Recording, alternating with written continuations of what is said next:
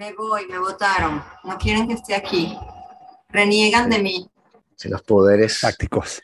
nos permiten producir nuestro programa, sí.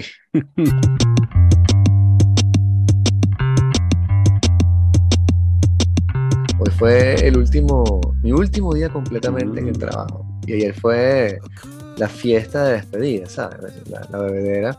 Y yo no quería hacer, yo dije, no, yo no voy a hacer nada. Porque me dijeron, vas a hacer una cosa y que no vale, o sea, yo me despido de ustedes. Entonces me dijeron, no, pero ¿cómo que no vas a hacer nada? Yo digo, bueno, ¿cuándo la va a hacer Ujú. Chloe? Que Chloe es la que seguía, que entró Ujú. conmigo. Me en tal día, entonces bueno, vamos a hacerla los dos juntos, qué sé yo, yo paso por allá. Y dijeron, bueno, si vas a pasar, es como que hacemos la tuya también. Entonces, bueno, lo que Mm. sea, ¿no?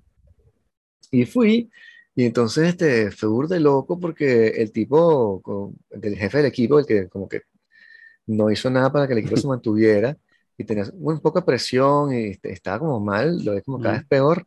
Lo vi, tenía como tres semanas que no lo veía y estaba como aún peor. Como yo, que wow, loco, o sea, como envejecido en tres semanas, eh, un montón, o sea, todo está bien. Y es muy extraño porque el tipo, dentro de todo, me dijo como que no le gustaba lo que yo hacía, o qué sé yo, que no, Ujú, no me veía en el rol que, que estaba ejerciendo. Y después hizo un discurso. Y que bueno, vamos a hacer un discurso. Entonces me dijo, Vicente, gracias por este, las Uf. tribunas que tú escribías.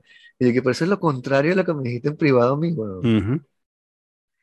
Pero firmamos un NDA, o sea, no un NDA, pero una cosa en la que se supone que por honor no deberías decir por qué este, se rompió el contrato. Tú dices como que, bueno, rompimos el contrato mutuamente, Amistosamente. por razones, o Ujú. sea, diferencias creativas. Sí. Sí, sí, Ujú. amistosamente.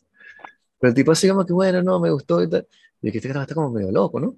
Eh, Pero bueno, Wow. Me dieron una sobre con un vale de 120 euros para FNAC, que puedo utilizar también en Bien. conciertos o en libros, todo fino, Ok. precio cuche. Y coño, y había gente bien sentida, chamo, estuvo, estuvo fino. Había gente, sobre todo en el equipo ese, bueno, Chloe que entró conmigo, la Ujú. otra caraja que entró con nosotros que también se va, se va dentro de un mes. Ujú. O sea, estábamos así de, o sea, de pingue, pues, mucha emoción, pero bien. Me di cuenta que la gente eh, me estimaba como más de lo que yo pensaba. Yo pensaba que no- yo, no, yo no hacía nada. Sí. Yo estaba ahí siempre como que atrás y tal, apagado. Y de pronto los que que no, vale, tú me aportaste burda hablando de esto y esto y esto. "Ah, ok". Entonces fue, fue bien chévere por ese lado. Y este, y entonces en ese estoy afuera, este, estoy con esta gente, y viene por la calle un, un loquito, ¿no? De eso, no clochar, pero no no clochar, como ese espacio etéreo entre ser 100% un clochar y como que estás en vías de Ujú. clochardizarte. Y lo veo como viniendo, y entonces este, estos carajos lo ven y algunos dicen como que coño, este tipo tiene como cara de loco. Y yo, el tipo está como, como buscando una dirección. Yo dije, no, capaz que el tipo está buscando una dirección. Y se acerca y estoy hablando con esta gente y el tipo me dice, disculpa, ¿tú hablas inglés? Y yo le digo, sí. Me dice, ah, coño, este, tú puedes creer que tú eres la primera persona que me dice que habla inglés eh, en toda esta fucking ciudad. O sea, Mm. odio París, weón. Ujú. Sí. Me dije que literalmente 500 personas les pregunté si, si hablaban inglés y me dijeron que no. Y dije como que, bueno, literalmente no, o sea, el adverbio literalmente, o sea, Ujú. 500 personas es como demasiado, un bojote, pero ok. Y me dice, no, que estoy buscando dónde sacar plata. Y ya, bueno, por allá. Sí, porque soy un turista y nadie me quiere, me han tratado de mal esta ciudad que hola. Y yo, bueno, sí, estoy medio de acuerdo con eso dentro de todo. Y dice, bueno, este, me quedé sin pila en el teléfono, ¿cómo me lo puedes en- enchufar ahí en el bar? Y dije, bueno, pero enchúfalo tú. Pues me dice, no, pero es que a mí me botan en todos lados, este, siempre no me, van a decir que no porque la gente me odia. Y yo, no, para, tranquilo, no te preocupes, vamos a enchufarte. Entonces le digo una amiga que enchúfale el teléfono ahí. Y a veces lo enchufa. Y entonces el tipo, bueno, se va para adentro también con ella, ¿no? Y entonces yo me quedo afuera esto cara, coño, sí, este loco y tal. Y dije, no, chamo, pero pobrecito, el tipo nada más quería Ujú. Este, saber una dirección donde estaba el, el- Ujú. el banco, o sea, qué sé yo, no hay que ser tan cifrino así de que, ah, el tipo, pues ahí que no, te, estaba como vestido raro, porque tenía una cosa, se hizo el pelo como unas orejas, era, era muy extraño visualmente, pero bueno, nada, era una persona y ya, y entonces estoy defendiéndole que no, vale, que se que ayudar a la gente, pobrecitos y tal, y entonces sale la amiga de nosotros y que ese cara está como medio loco, y sale el bicho después como disparado del bar, y que, viste, te dije que no me ibas a ayudar, y yo, "Eh, ¿qué pasó? Y el tipo viene y me dice, sí, esta gente aquí son unos assholes. Y empieza a hacer, ¿sabes? Pintar es la paloma así. Y yo, hey, hey, cálmate, cálmate, ¿qué pasó? Sí, porque no me considero una persona. Todo el mundo me denigre. Y dice, los carajos franceses con lo que estaba yo. Unos dijeron y que, no vale, y se fueron. Como que, ah, se bu, y se voltearon y se fueron para adentro, ¿no? Así como que no te escucha más, se bu, y se fueron. Y yo, mierda. Pero coño, estaban las carajas y no quería irme así como que se también sí, porque se dejar sola escuchando a este loco, ¿no? Y entonces el tipo dice que los únicos que me han ayudado son, son ustedes dos y tal, son los que me hablan y tal. Y yo, bueno, sí, tranquilo, pero no, no pasa nada, para, todo bien, busca tu, tu tren o lo que tengas que hacer. No, porque me tratan, no me tratan como una persona. Y empezó a gritar, ¿no, chamo? Y terminó como que, fuck you, pintando una paloma. Y yo, que chamo, vete, o sea, por favor. Ah. y se fue. Y después entré y los caras de que, ajá, ¿cómo te fue con tu amigo? y ¿qué coño tu madre? Sí, ¿qué coño? Estaba tratando de ayudar a alguien a hacer algo bueno en la vida. Y entonces, sí. de que no, chamo, no te fíes de estas personas. Ya, pero ¿por qué? O sea, en fin. Mucha gente desequilibrada. Yo pensaba que te iba a decir, te, te, porque sonaba exactamente como el principio de ese cuento de, de me roban la cartera, necesito plata para poder ir al terminal sí, y coger exacto. el autobús y tal. El, el, cuento del autobús a la Guaira. Yo pensé eso, pero era nada más como que necesitas su tarjeta de crédito y tal, no sé dónde saca plata, mm. pero después la cosa escaló rápidamente, chamo. Mm. Pero en fin. A, a, a mí una vez este, bueno, nada, estuvo fino, me quedé como hasta las once y media. Me... tengo la impresión además que, que esto ya lo conté aquí, pero bueno, son 200 y pico capítulos. Capaz no has oído eh, eh, los 199 restantes. Eh, que a, a, mí una vez in, se me acercó un tipo en el Sanville um, hablándome en inglés. Eh, así como que tú hablas inglés y que, bueno, sin pelo. Y entonces, no, y tal, que me robaron. Y, y entonces, este, y nadie me quiere hablar en esta ciudad y no sé qué cosa y tal, nadie habla inglés y no sé qué cosa, y estoy jodido y tal. Y el tipo, o sea, parece tipo normal, ¿no? Y entonces, este, y bueno, ¿sabes? Me robaron todo, me robaron el pasaporte. Y entonces, este, bueno, necesito plata para ir a la embajada americana. Y que... Mm. Este, mira, tú sabes lo que puedes hacer. Puedes salir aquí en la puerta, puedes agarrar un taxi a la embajada americana.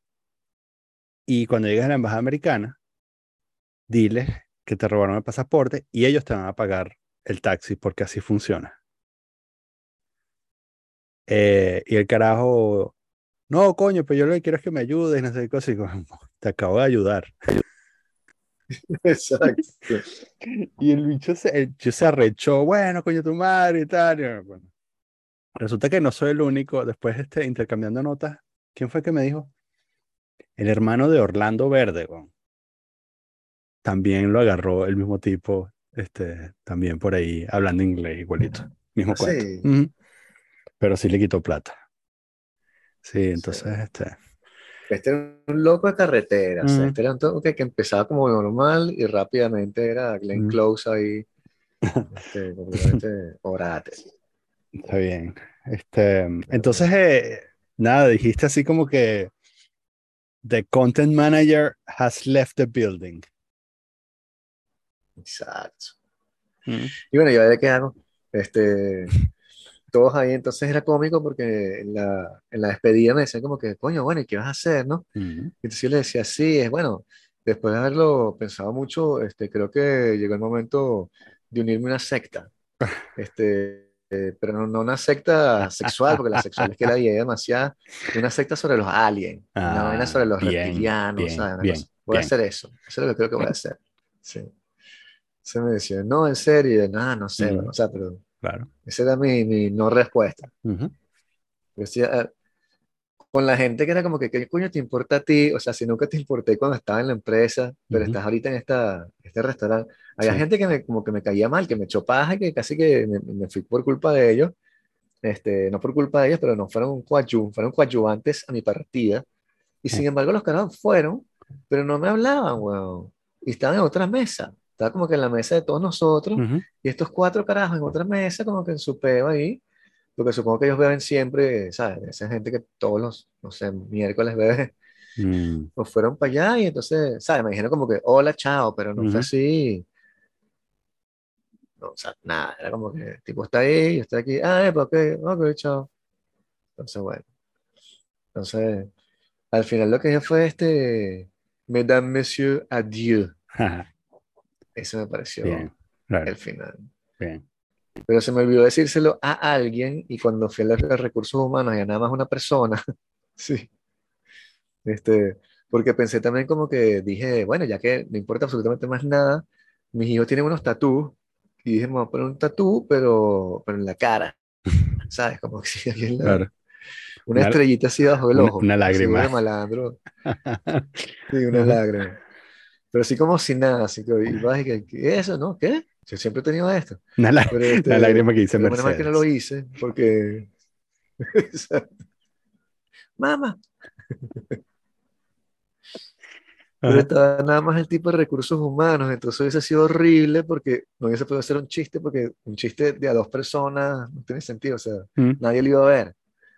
Y entonces, bueno, menos mal que no lo hice, mm, porque efectivamente que no estaba solo y firmamos los papeles y ya. mm. Pero sí. Lo que sí fue que fui, fui en chores y súper relajado con audífonos y tal, en modo.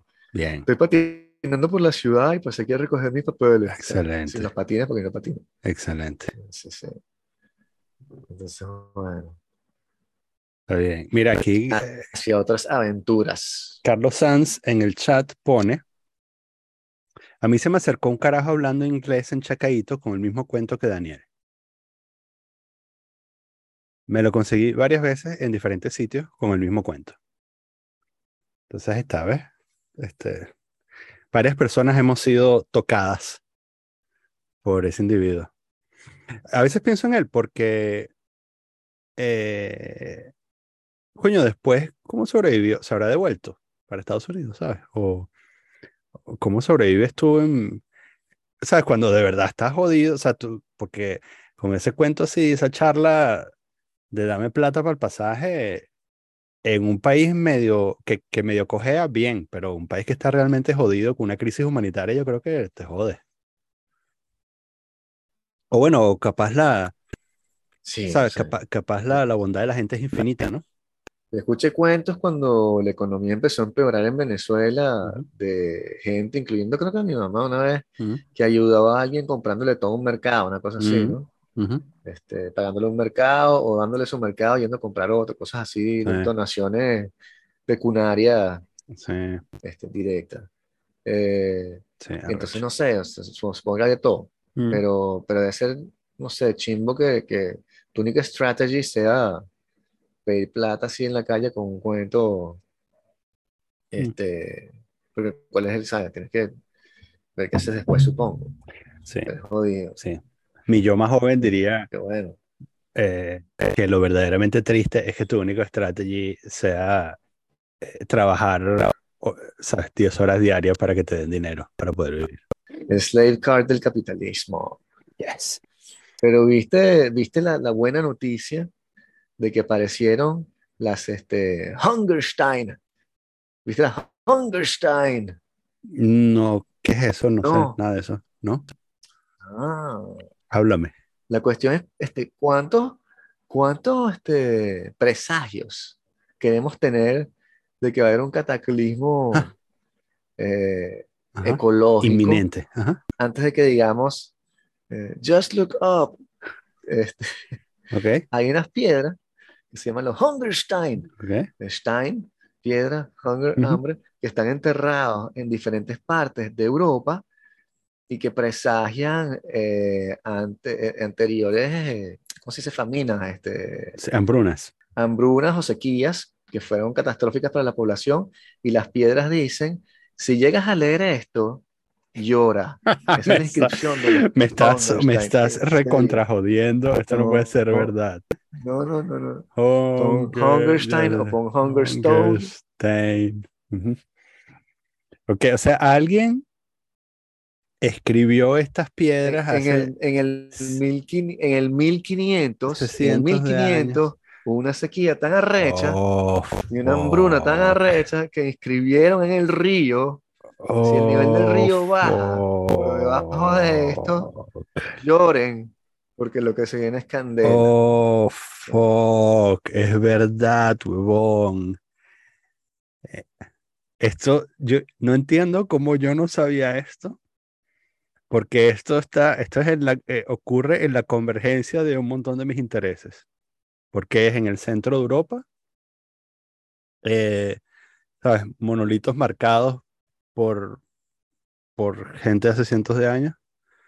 Sí, Eh, sí, mira. civilizaciones pasadas. En el Rin, el Elba y el Danubio. Guau, Sí. Esto es Y fantástico. no fue con lo que lo pusieron como un experimento, no fue que lo pusieron como No, que, no, bueno, es- aquí es donde creemos que si llega la gente se va a morir. Es como Truly, que, miren lo que nos pasó. truly, en, Look, en, en- ¿sabes? La primera, la primera Sí. fue marcada en el 1115. There you go. Wow. Ok. Entonces, am, bueno, pero Ahora, eh, en, en defensa de, de- de- de la cuestión, han aparecido antes. mm, sí, sí, Aparecieron una vez en el 2013, Sí, creo, algo así, pero la la- frecuencia con la que van apareciendo se está acelerando, evidentemente. claro. Entonces, es un Bueno, pero es que cíclico, el, el, pues, el- el- clima es cíclico, ¿no? Sí, el- ¿no? exacto. O sea, estamos viviendo, esto es un periodo ya. Pero, Sí, el Ujú. planeta siempre se arregla solo. ujú. Eso es lo que me gusta a mí. Eso se Wow. arregla solo. Claro, sí. Mierda. Ok. Bueno, Sí. este, Habría que conseguir un sitio, hay que ir pensando de verdad en un sitio en el cual te puedas mudar, ujú, que esté cerca de tu casa, obviamente, ujú, o bueno, en una zona en la que quieras vivir, sí, que no sufra los embistes del calentamiento global de manera directa, por lo menos no, no tan, no tan directa, pero que tenga también acceso al agua y tierra para que puedas, qué sé yo, cultivar. Te lo tengo. algo. Porque estamos hablando, sí, ok, parte de Asturias. Suiza. Asturias. Sí, paraíso No, vale, natural. Asturias va a estar bajo agua, ¿no? No, bro. eh, Asturias tiene un, Ah, las Asturias tiene un montañas. frente, claro, tiene una, tiene una cordillera ahí mismo. Eh, y, o sea, tú te montas en esa montaña, ahí estás protegido de todo. Em, yo te conté que hacía, o sea, que no hizo más de 30 grados en todo este, el mes que estuve allá. O sea, Europa estaba ardiendo Sí, y yo estaba así 25 Sí. grados en la playa, ¿sabes? Era como diciembre en Margarita. tranquilo. Este, y mm, con el sol y tal, o sea, ni siquiera que estaba lloviendo y hacía un clima Claro. miserable, ¿no? Sino que hacía sol, pero hacía 25 grados, ¿no? Eh, ese es el sitio. Llueve todo el tiempo. Tiene que Este, haber agua también, o sea, cha- lagos, pues, ríos. por eso, o claro, hay sea, burda de lagos, burda de ríos. sí, Este, vamos a ver. tierra que, que puedas tener. Eh, chances are que está lloviendo. Vamos a ver. Eh, Pero eso va a cambiar también. Gi- Gijón. Mira, parcialmente nublado. Este, Sí, as always. sí. Entonces, ¿sabes? Y ese, ese puede ser el, este, de hecho, sí, va a llover mañana. El, eh, yo, yo, yo creo que ese es uno de los sitios a los que escapar. Norte de ¿Y cómo España. estás a nivel de protección de las otras tribus o bandas que van a querer invadirlos y violárselos? Chamo, O sea, este, estamos hablando de tipo Walking Dead. chamo, em, ellos se jactan, o puedo decir nosotros, nos jactamos, de, de ser los únicos que no a los moros. fueron conquistados Sí. por los moros, exactamente. Ah, Entonces, sí. sí, claro. Entonces, este, nadie dice, por supuesto, que es que en realidad es que a los moros no les interesaba ese pedazo de tierra, pero, pero, ¿sabes? Fueron tan tenaces en la defensa de su, de su territorio que, bueno, esa es la cuna de España, ¿no? Ahí empezó la reconquista. Entonces, Exactamente. em, ese sitio, eh, yo sigo confiando en que, en que las hordas no van a llegar allá. Van a decir, no. Bueno, pero igual tienes que tener unos sistemas de defensa, no sé, primitivos, pero Eh, existentes. ujú. Porque se- Sí, unas catapultas sí, o sea, con, con cruces. yo creo que estamos hablando más o menos, o sea, por lo menos durante un tiempo, Ujú. va a ser cuestión como de, de- de saqueo. La gente se ríe, pero es como en La Guaira, cuando sucedió la catástrofe, Sí. la poca gente que quedó, ¿qué tipo de vida estaban llevando? Ujú. O sea, eso era saqueo, robo y no había ley. Y estamos hablando de eso durante un periodo. Ujú. Después se, se estabilizará y veremos cómo Sí. Oh, echamos para adelante como especie. Ujú. Sí, a- hablando de, hablando de, de saqueos, este, mm, sí, bueno, por cierto que yo creo que este es un buen momento para, para ver otra vez este, ¿cómo es que se llama? L'Enfondrement, la, la caída, la serie esta francesa, la miniserie esta francesa, que Ajá, no hayan visto, es serie. muy buena. Sí. Em, el, ¿cómo ves tú el invierno? Porque hay mucha gente metiendo miedo con el invierno. ¿No te parece? Ay. Sí, ayer escuché vagamente, porque no me gustan ese tipo de conversaciones, pero alguien estaba diciendo que eh, eh, Gazprom dijo que no iba a dar más gas para Europa y que Mm. entonces en febrero se iba a haber acabado la reserva de gas en Francia Ok, y se te iban a pagar tu, no ibas a tener como agua caliente, qué sé yo. ok. Eso es como lo que están diciendo. Bueno, los franceses no se bañan. era un rumor no de bar, o sea. Sí, exacto. Em, sí, porque... Pero es muy paradójico, o sea, por- porque Mm. hay todo un temita ahí, porque hay, hay- está la parte en la cual tú le pides a los ciudadanos que hagan esfuerzo, lo cual ya ha sucedido, y después está la parte en la cual el gobierno le da la, voltea la cara cuando los industriales hacen lo que les da la gana. O sea, Bolloré, que es un gran industrial en Francia, creo que es uno de los más ricos, eh, top five, una cosa así, eh, agarra helicópteros para desplazarse de, de- de sitios inverosímiles solamente porque no quiere agarrar cola. mm, Y eso contamina muchísimo más que tú con tu carrito, tú, tú con tu vaina. O sea, le sacaron la cuenta y tenía una, una cantidad de movimientos ridículos en, en avión y jet y, este, y helicóptero. Y entonces también eh, hay un sitio aquí que, que lo descubrieron ahorita que estaban vendiendo por 2.500 euros dos o 3.200, 3.200 euros. Te montaban en un jet de casa, un este, F no sé qué tal, Nice. y te daban vueltas uh, y, ¿sabes? Tipo Sí. Tom Cruise, Ujú.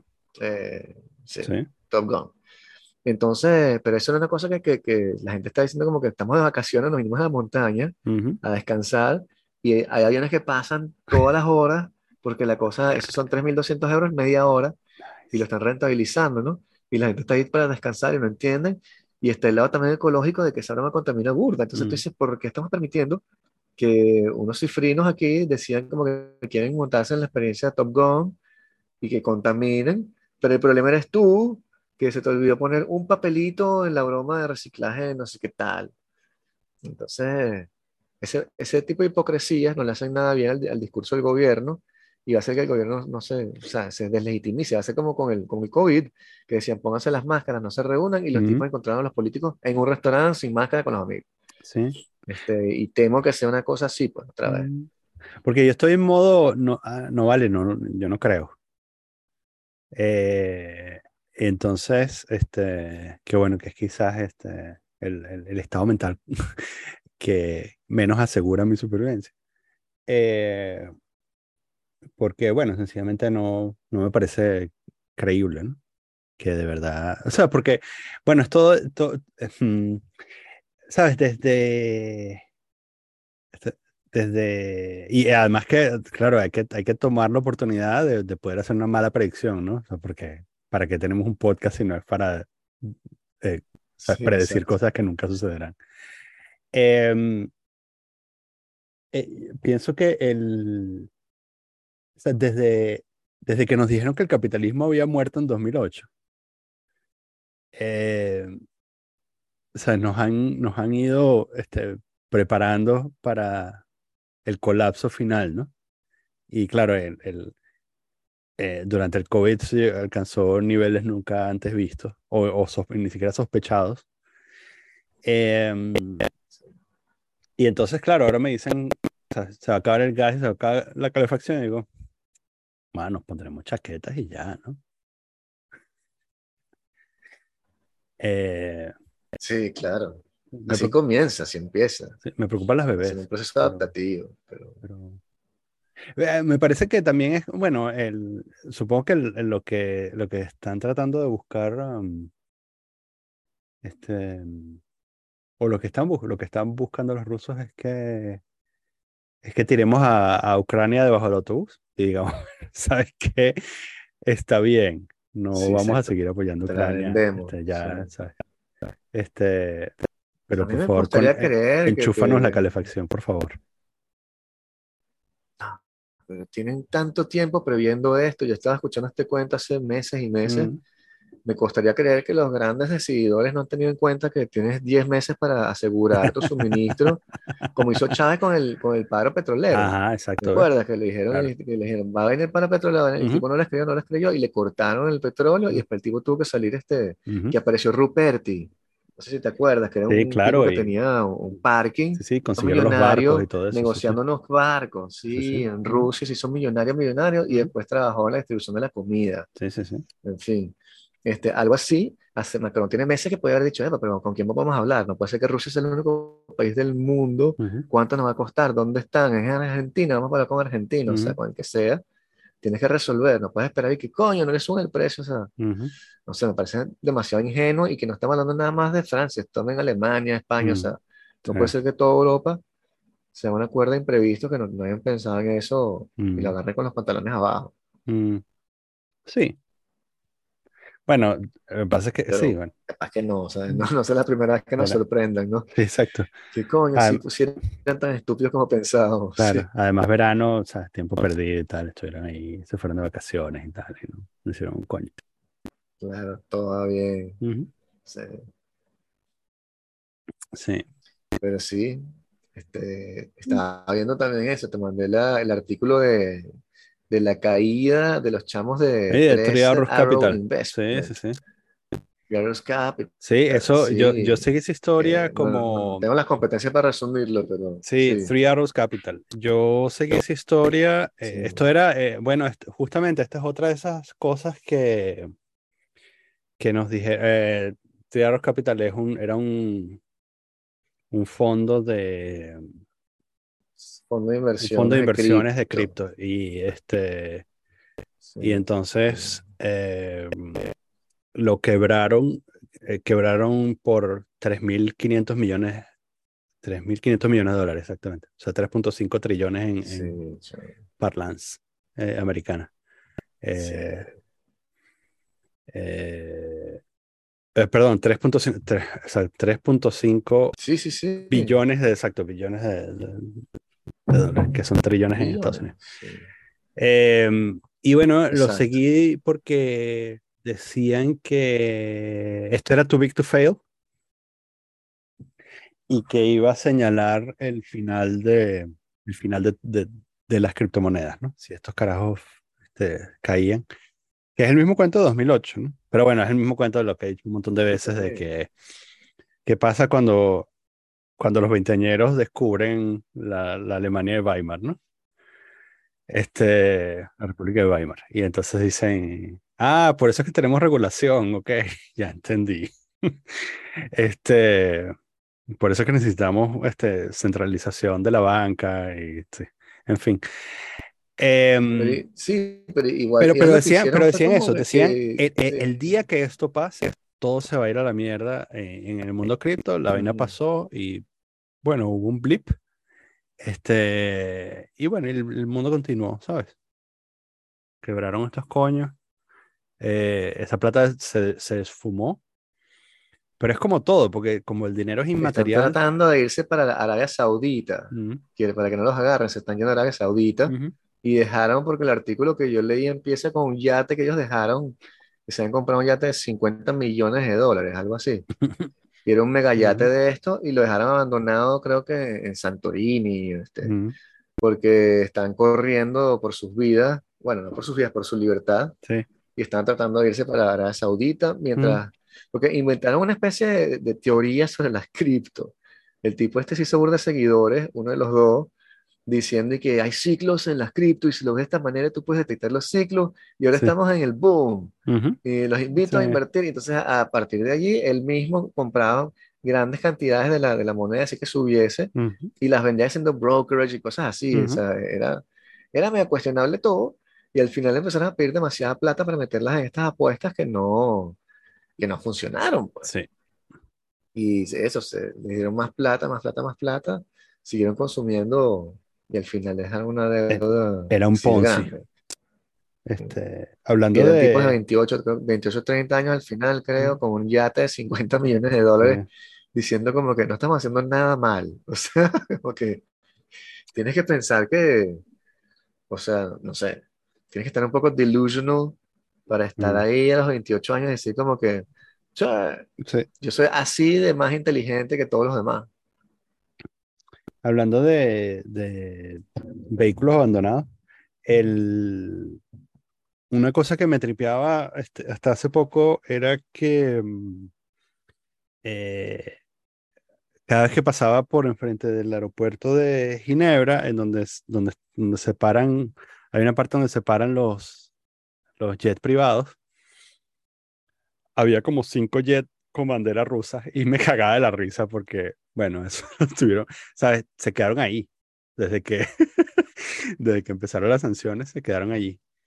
Y incluyendo un jet eh, grande de Aeroflot. Había unos aviones privados y un jet grande de Aeroflot. Y el otro día pasé y no están. Y entonces dije, bueno, alguien pagó. Porque debo recordarte que ese aeropuerto, este aeropuerto, está en un país rodeado por países de, de la OTAN, ¿no? Sí, de la OTAN, sí. O sea, no hay manera de, no hay manera de despegar del aeropuerto de Ginebra. Si tienes un avión de bandera rusa, no hay manera de despegar del aeropuerto de Ginebra este, sin pasar por encima de un país de la OTAN. No, de- no, o sea. Eh, entonces, eh, pero bueno, ya no están ahí. Sí. Capaz que se, se los vendieron a la gente en Yemen para que sigan con Claro, sí, puede ser. en cambiaron la bandera, la bandera al avión. Eso puede ser, sí. Pero bueno, eso, alguien pagó. sí, Alguien pagó y alguien cobró. sí. Sí.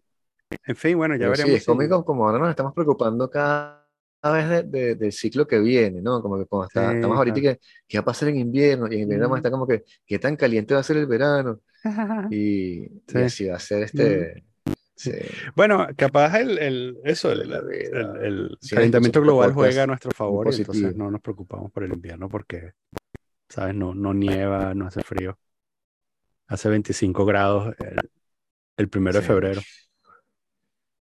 No, creo que funciona así, ¿viste? Creo que hace como 40 en verano y ya está muriendo y después va a bajar eso, de pronto así, Sí. a 19 en invierno. Mm. Pero París, o sea que París también es demasiado calurosa, una Mm. ciudad de piedra, Ujú, y cuando la calientas así lo sientes Mm. demasiado, no hay suficiente verdor para, ujú. para disipar un poco eh, el ahogo que te da, pues. Sí. Entonces, es dif- difícil. Por eso te decía que creo que tenemos que ir a la, a la montaña, donde tengamos espacio y después pensar de, de verdad una cosa de supervivencia muy bárbara si, si se caen las redes de electricidad y, y las bombas de gasolina empiezan a fallar. Sí, estamos hablando de un escenario medio Mm. canibalístico, pero no implausible. O sea, ya lo hemos visto en Venezuela. ¿Quién iba a decir en Venezuela que se acaba la Sí, gasolina? Por sí. Dios. Ujú. ¿Eso ¿Quién lo vio venir? Sin embargo, sucedió. Este, entonces, bueno, tú sabes cómo son los apagones, yo también, nosotros hemos vivido el 27 de febrero, el golpe de. Estado, o sea, Sí. no estamos tan lejos de saber lo que son movimientos sociales así de, envergadura que Sí, pueden tener un impacto mayor. sí. Entonces, creo que eso lo vamos a ver. Capaz que no en Francia, que no, no va a ser en todas las ciudades al mismo tiempo, qué sé yo, pero ciertamente va a haber ecoterrorismo, ¿no? O sea, va a llegar un punto en el cual Mm, ya la gente, sí, este, pero no sé. mm. En fin, muy divertido Sí, qué bonito, vale. plantea todo. Mm. Sí, exacto. Pero bueno, mañana regreso a las clases, los chamos van para las escuelas. ¿Los tuyos ya fueron por la escuela? Sí, empezaron el lunes pasado. El lunes, wow. ok, Sí. Eh, ok. sí, los tuyos empiezan mañana, el primero de septiembre. Sí, sí, sí. Mm. Empiezan un jueves. No sé por qué. Sí, bueno, eso primero de septiembre. Sí. eh, O creo que siempre empiezan un jueves, no sé. mm, Es muy extraño.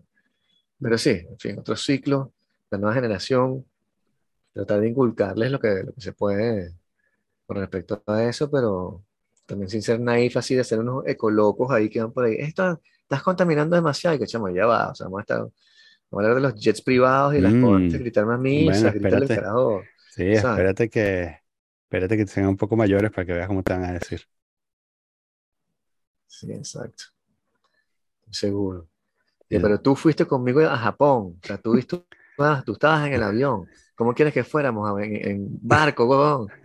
Íbamos a contaminar más de todos modos. Mm. Yo estoy seguro que me van a, un mes llegar. que me van a criticar. Además que, bueno, eso, sí. Con el tema de reciclaje también yo soy un poco Por ese motivo, dices tú. Por el motivo Sí, ecológico. sí, seguro. Eh, y con el tema de reciclaje yo soy bastante cínico también. Entonces, eh, no, seguro me van a montar la guerra.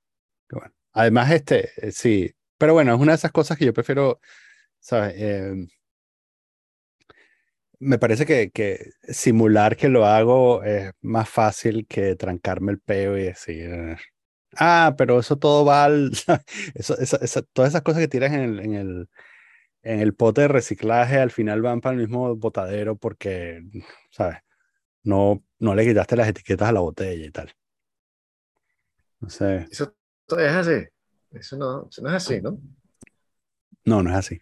Pero, pero muchas cosas, ¿sabes? En, en, ah, en el, en el pote de, en el, o sea, en el, en el tiradero de, de reciclaje de plástico, hay un montón de plástico suave que la gente tira porque no clasifica bien. Sí. Y entonces en el momento que tú tiras plástico suave, en, bueno, capaz la tecnología cambió, pero en el momento que tiras plástico suave, eh, ya contaminas ese lote, porque la única manera de quitar ese plástico suave es, bueno, es, es tener un ejército de menores de edad muertos de hambre que vayan clasificando los, el material de reciclaje, ¿no? Y como eso no lo tienes aquí en Francia, es más económicamente viable eh, incinerar todo eso. Sí, bueno, tienes que hacer campañas de educación a la gente. O sea, la verdad que la gente tiene que tener que involucrarse más. Eso siempre estará bien. Ah, yo creo que hay un límite de la... que- que- creo que hay un, hay un, hay un techo de la- cuánta educación puedes dar tú Claro. para reciclar. Entonces, llega un punto también que Sí, dice, no, claro, y va a haber una campana de gente que Ujú. siempre va a haber una campana, va a haber una gente que no hace nada, que no le interesa, etcétera. O sea, bueno, no todo el mundo lo va a hacer, Ujú. pero va a haber una gran mayoría que sí lo va a hacer, un 75%. Entonces, este, mejor. Este, pero para mí el problema, como, siempre te he dicho, es, es el cambio en, en la cultura que subyace todo el sistema de, de producción y de consumo. Sí. Porque no tiene sentido como que tú le digas a la gente, Ujú, porque o sea, tú montas un sistema que está basado en crecimiento ad infinitum, ¿no? Ujú. Para que las ganancias sigan generándose, entonces las nuevas generaciones puedan entrar en el sistema productivo, son más, necesitamos más plata de todos modos para pagarles a más gente, entonces ellos le van a financiar el retiro a los más viejos como nosotros. ujú. Entonces necesitas crecer todo el tiempo. Entonces le inculcas a la gente un sistema en el cual ese consumo, porque está basado justamente en el consumo, eh, vaya hacia el marketing y creas estas campañas de marketing voraces que te cuestan que sí, 40% del presupuesto del producto para crear necesidades en la gente que no tienen y vender más y que la cosa crezca, ¿no? Haces todo eso y después cuando la gente compra de manera excesiva, pues podemos decir, decimos, ¿qué bolas tienes de comprar de manera excesiva? Date cuenta de lo que estás haciendo por el planeta. Y que, pero tú me dijiste que, ¿qué? Ahora me hacer sentirme mal así, o sea, como que slut shaming, Sí. porque me quería comprar un muñequito, un, libro, una vaina, un teléfono. No weón. Sí. Bueno, pero ¿qué es lo que, el- lo que dice un montón de gente? Que, la, que al final el gran logro de, ah, de las corporaciones que fomentan el consumo es o fue hacer sentir a la gente responsable por recoger eh, el, el, plástico que ellos generan. Eh, porque, mm, bueno, en el fondo, sabes, tú deberías cortar este problema de raíz, ¿no? Y deberías decir, bueno, ¿sabes qué? Ya no hay más potes de plástico. o ya no vamos, sabes, el, el, gran reto no es este, vamos a fabricar un iPhone con materiales 100% reciclados, que por cierto es así. Este podcast es patrocinado por Apple. Em, el, la verdadera solución es no fabricamos más teléfonos, ¿no? O, menos, o sea, un ritmo menos no, descabellado. No, no. Que pasa un decrecimiento. No, porque igual, o sea, al tú transferir la responsabilidad de reciclaje al consumidor, eh, si tú fabricas menos cantidad, bueno, lo que haces es que vendes más caro, pero igual, bueno, y de paso es económicamente inviable porque el producto no se puede vender tan caro, nadie te lo va a comprar. Eh, eh, al final, aunque tú le transfieras a una sola persona la responsabilidad, igual le estás bueno, cometiendo ese pecado. La solución, o sea, si de verdad te quieres poner radical, la solución es, bueno, no vamos a fabricar más artículos de plástico y no vamos a fabricar más iPhone y no vamos a, fabricar, no vamos a embotellar más nada. Eh, y vamos a decirle a la gente, bueno, o sí, Tienes que hacer una transformación profunda en la cual tomas en cuenta, por ejemplo, que si tú prohíbes el, los envoltorios de plástico para las frutas y cosas así, este, duran menos. Entonces no puedes tener fruta que tardan tanto tiempo en venir y tal. Y eso generaría una producción local en la cual tienes que conformarte a una vida un poquito más austera, ¿ah?